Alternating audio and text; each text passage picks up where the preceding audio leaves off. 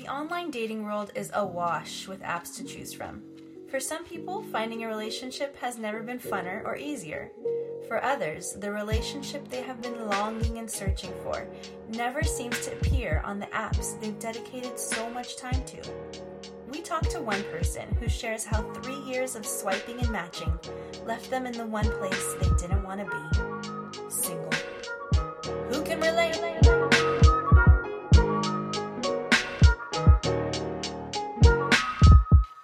Feels like I'm definitely gonna die alone. Okay, so we're here with Greg Hoffman, my dear friend from the Peace Corps. That is how Greg and I met. We've known each other for quite some time. Greg is an awesome guy, um, tall, handsome, an attorney, awesome sense of humor, and he is Somehow still single. So, Greg is going to share with us his experience on dating apps. And we're going to talk about what his run has been like with these apps and the things that he's learned and the tips that he has, and just have a fun conversation about it. So, welcome to the show, Greg. Thanks. Thanks for having me. I'm excited to talk to you. So, tell us a little bit about yourself. Where are you at in life right now? Um, I am. I'll be 36 years old in two weeks. Um, I'm an attorney for the music department of a talent agency, and I just moved to Nashville, Tennessee, about a year and a half ago after spending 10 of the last 12 years in New York. Um, and the two-year break was where I met you in the Peace Corps in Uganda, and I am some, somehow still single, and and um, kind of over it at this point. And so definitely had a long run with the dating apps in New York, and Mhm. then moved to Nashville and found that the dating scene down here is a lot different for my personality, um, and is not really conducive for me individually using those apps. As much as I like am enjoying someone's company and I think that they're a great person and we're, we're having great conversation, there were so many times where the date would end and then I find myself going home and opening up the apps again and looking at what else is out there. Um, and there's definitely some like I think like weird compulsive behavior in that um, that has maybe a lot to do with my own personality, but it's also sort of fueled by the culture of dating apps in a big city. It got to the point where I, the more dates that I went on, I found myself walking out of the house and dreading going on the date and just not wanting to do it anymore. And so I decided not to and just deleted the apps. And so now I'm kind of like, um, not really meeting anyone, but just sort of, you know, I'm happy. I have a great social base down here. I have a great job. I travel a lot for work, and I'm dear, dear friends with all my coworkers.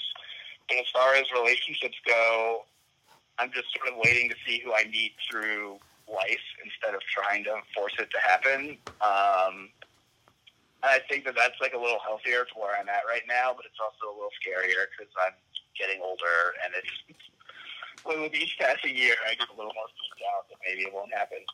What you're saying is, I'm just going to live life in real life, and I'm not really, I'm going to take myself kind of out of my phone and out of my apps and just look around and be present in my life as I live it.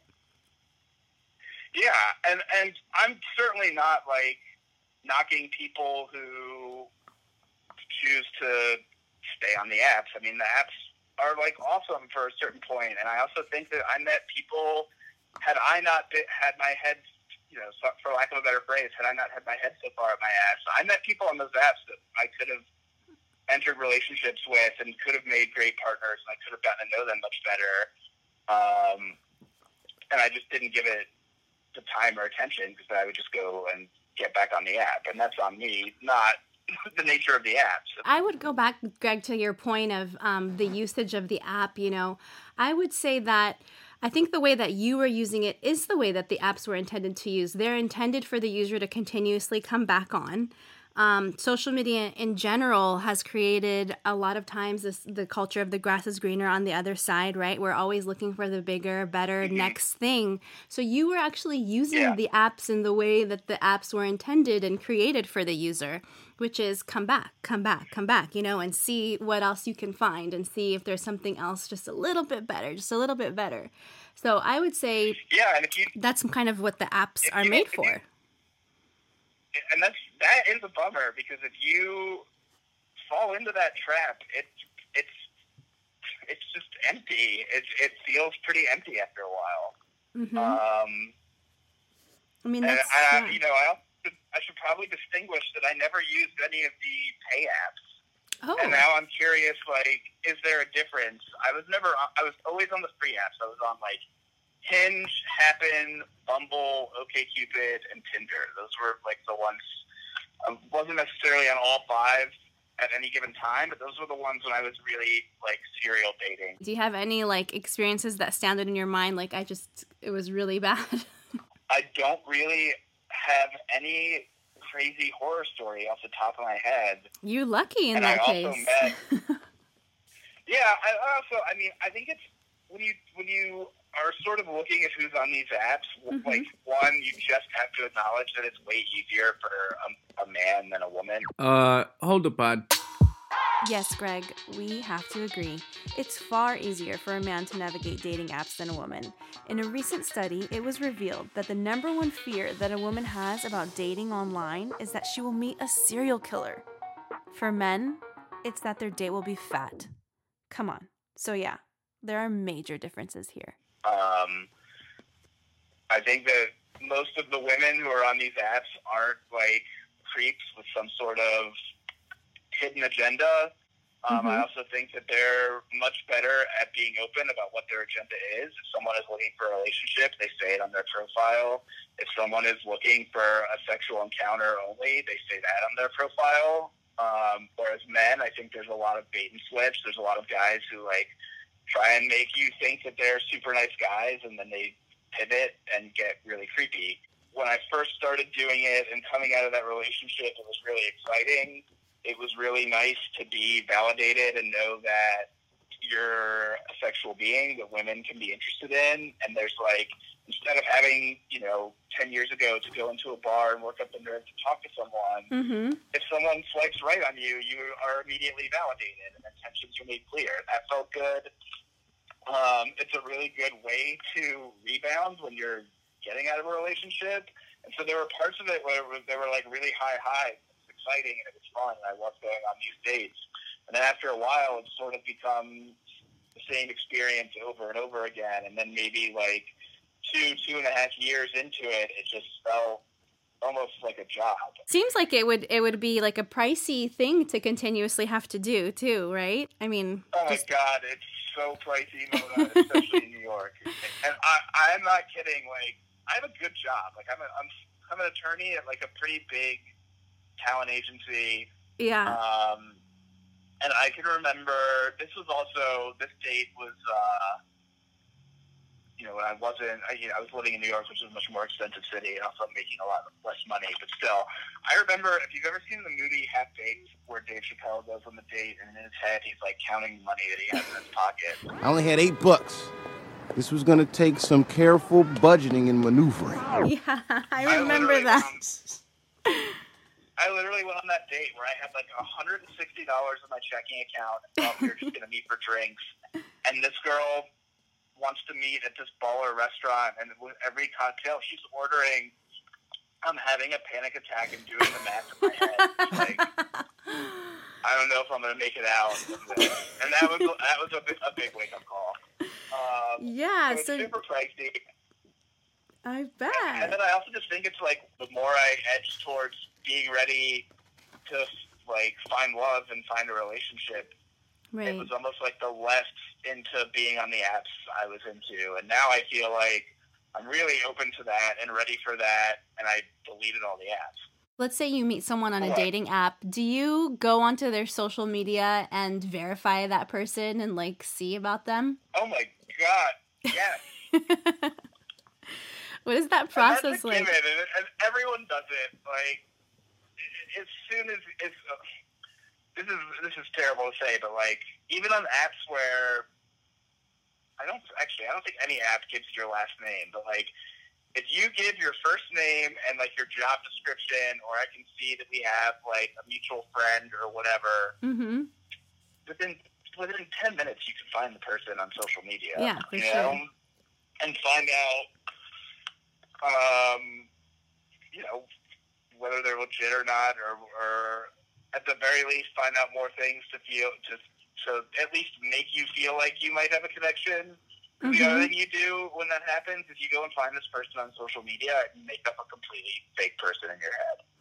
Um, Wow. I think that it's probably it's probably way more useful to wait to like internet stalk the person until after you've had the first date, so that you already know what they're like. Because hmm if you start internet stalking them before you've ever met, you create a fake person in your head, and then you go meet that person, and they are nothing like the fake person that you created in your head. Always, that will happen. At least for me, it happened every time. Oh, I'd imagine because all the content is, you know, carefully curated and controlled. And so you meet someone in real life, you're going to get a, a different glimpse of who they are, maybe more about their humor, more about their quirks or something Yeah. than you're going to see like on social Yeah. media. And then how about like the type, above- yeah. So that there's also just ways to interpret uh, the context of someone's profile, uh, like like the, the sort of miscalculations I would always make is I would assume someone was way more outgoing and Mhm. jovial based on what they were putting out on their social media when I would find them, and then I would meet them and they would be a drip. they would be like a very boring person. That's Uh, so funny. really you it, it, they wouldn't give you anything in conversation. It was a one-sided conversation and one-word responses from them. Um, I can remember a few times where I thought I was going to meet this person that I was just going to like cut it up with and share a bunch of laughs and have a great time with, and then when I would meet them in real life, it was just like I wish I hadn't gone on this date. Do you factor Yeah. in like likes and comments and followers into your analysis? I don't. Um, not really. No, it was more just like, where did you grow up? What you know? What kind of music do you like? What kind of? I think for if you're gonna look at someone's profile on social media, it, for me, it's not about evaluating. I don't know things like that. It's Mhm. more, let's see what you posted from last weekend, and do you enjoy going to you know like my favorite restaurant in New York was uh enchilada place that was inside of a bodega. You know, not every not every woman in New York is going to be thrilled about going to that, and that you can very easily sort of make judgment calls based on um, how people spend their free time, whether or not you're going to line up. It's pretty fair to kind of Yeah. I would definitely want to do all of my research and stuff like that. I mean, what is the biggest takeaway in terms of like my biggest lesson learned from your experience on dating apps? Um, I would just say if you have, you know, two or three good dates with someone, and you really one, I would say like try and do some real, you know, self evaluation and be very clear about what your intentions are. Um, and I would say be upfront with that person. And what happens all the time, and you know, when I look back on all the dates that I went on, there are dates where I did this, and I would never do this again. I feel pretty bad about it, but I just think that there's a lot of people who maybe feign interest when they're not, just for the sake of having it be a good date. Like um, there were a lot of dates that I thought went great, and apparently the girl wanted nothing to do with me, and, and it happens. and it's like as disappointing as that is, I did the same exact thing. It's like I don't want I don't want to be treated that way, but then I treat people that way. Um, so I would say be really honest about what your intentions are and what you want. Be open about that with the person you're on the date with, and if you're not interested, tell them. And I, I think the biggest thing for me is that I sort of have um, you know the the emotional maturity of a ten year old when it comes to any sort of conflict. I hate conflict, and there were a lot of times where I would go on two or three dates with someone and I wasn't super into it, and I wouldn't tell them. I would just like ghost on them, and yeah, you know when that happens, when that happens to me, it feels it doesn't feel good. And it's not like look if you have like a great date with someone or great two or three dates with someone, I'm not at all saying like delete your profile and you know make this person your in a committed relationship. But I would just say if you have like you know a second or a third great date and you feel really great about the date, just put the apps away for a week mm-hmm. and and try and focus on just getting to know that person a little better. Because it does get hairy when you're just serial dating all the time, and that's when I think, well, like getting back to the the grass is greener thing. I was definitely, um, I, you know, that definitely happened to me. Yeah, I could definitely see that happening. And again, I think that's not um, that's not a user error. I think that's you know using the apps as they were intended to be used. So don't get yeah. too hard on yourself for that.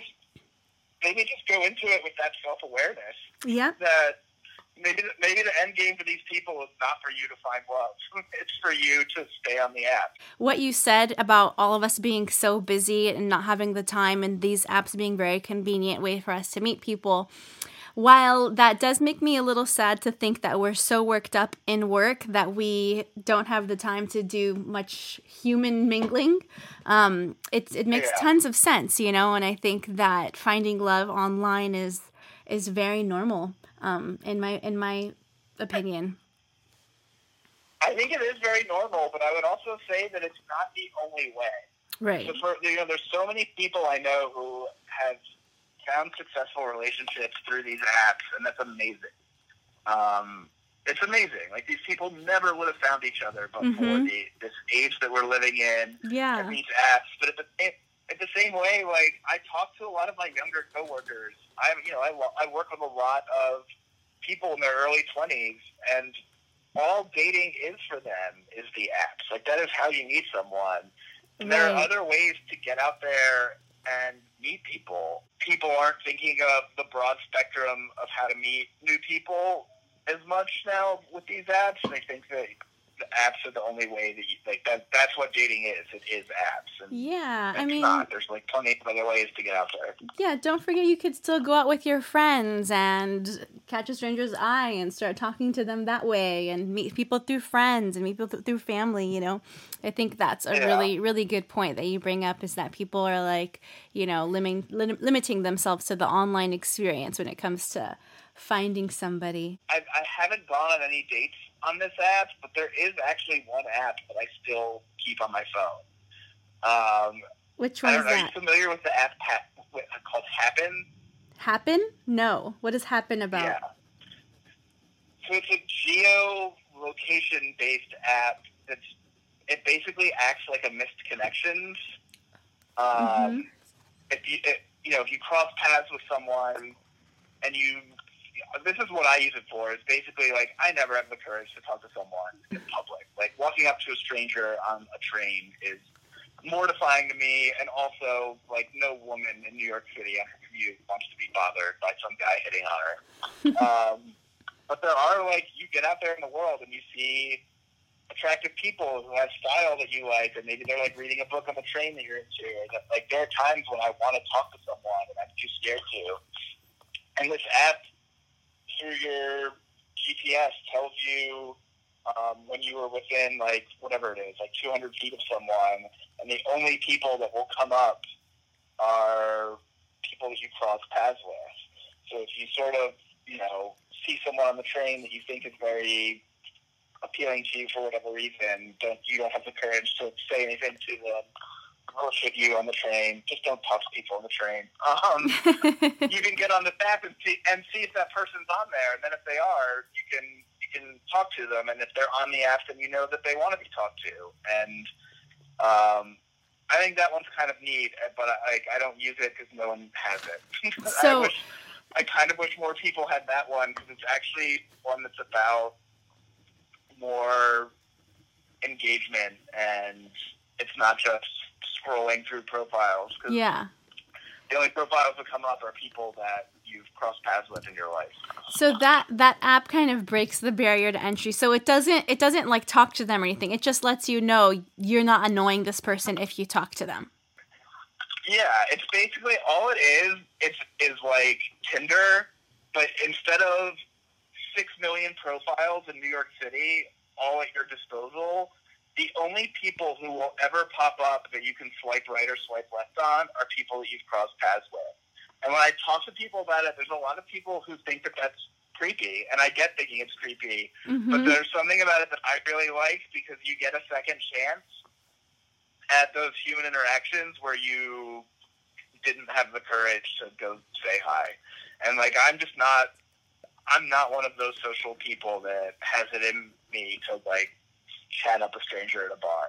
One of the things with that is that I just have never been the guy that will ever approach a stranger that I'm interested in and let them know that I'm interested. Does that guy still Um, exist though, Greg? I mean, from your opinion, does that guy who will just go up to you and say, "Hey, you look really nice," or "Hey, how are you?" I mean, does that guy still exist? Are we are we as a society allowing that guy to exist, or are we making it so hard for that?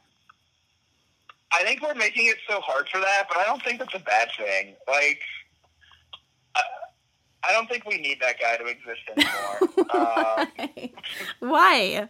you know, because I think that that the, of those guys who exist, maybe one out of ten are charming and have the social radar and barometer to know sort of maybe if a woman wants to be talked to. I think that the guy when you have your earbuds in and your head in the newspaper on the train and a guy wants to get your attention and talk to you, like I'm okay with that culture dying. Um, because I, you know, like I don't want to be bothered on the train, and I don't get I don't get to be bothered on the train because I'm, you know, a middle aged man. But there are plenty of women Just out there. don't talk to people on the train, everyone. Like, just leave me alone and let me go to work. Like I don't want to be hit on right now. Um, yeah, I'm okay with that.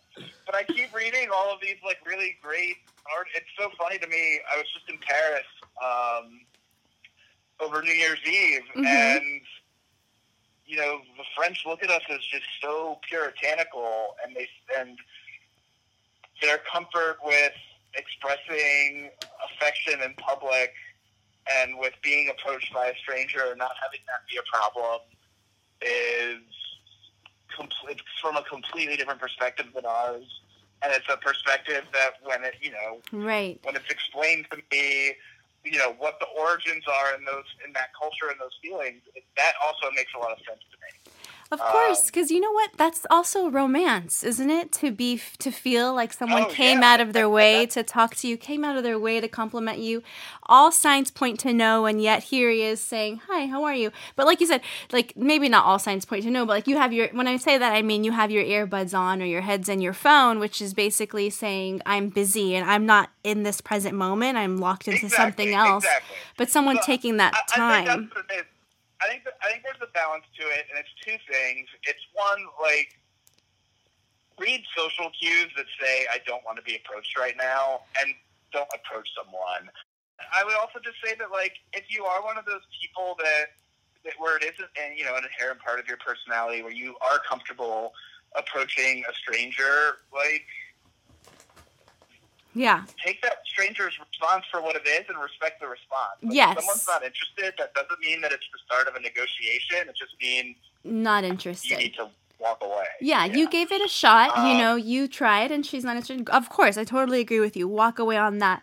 But you know, it's interesting that you stated, you know, being in France, it was a very different vibe, which makes me wonder maybe this is more of kind of a, a culture that we're developing here um, in the states versus other places. I mean, I don't know enough about it to answer that, but I do know that, you know, some a single person in their twenties in Paris would probably tell you yes. they would agree with that. Yeah, Um, and they could articulate why they agree with that in a way that whether you whether you agree with it or disagree with it, there's logic in their explanation. right. You know, you could you can't you can't deny you can't just say that this is you know uh, sexist society where men objectify women and that's where they're coming from. Like, no, it's like there's a there's just a different culture of romance there, and they see things differently. Um, Mm-hmm. and I can at least like empathize with that perspective when it's explained to me. But yeah, Yeah. I'm just I'm just different. I'm an introvert. I don't know. But I think you're on the right path exactly doing what you're doing, Greg. I really like the idea that you are, you know, just saying, I'm going to live my life in real life. you know? I hope so.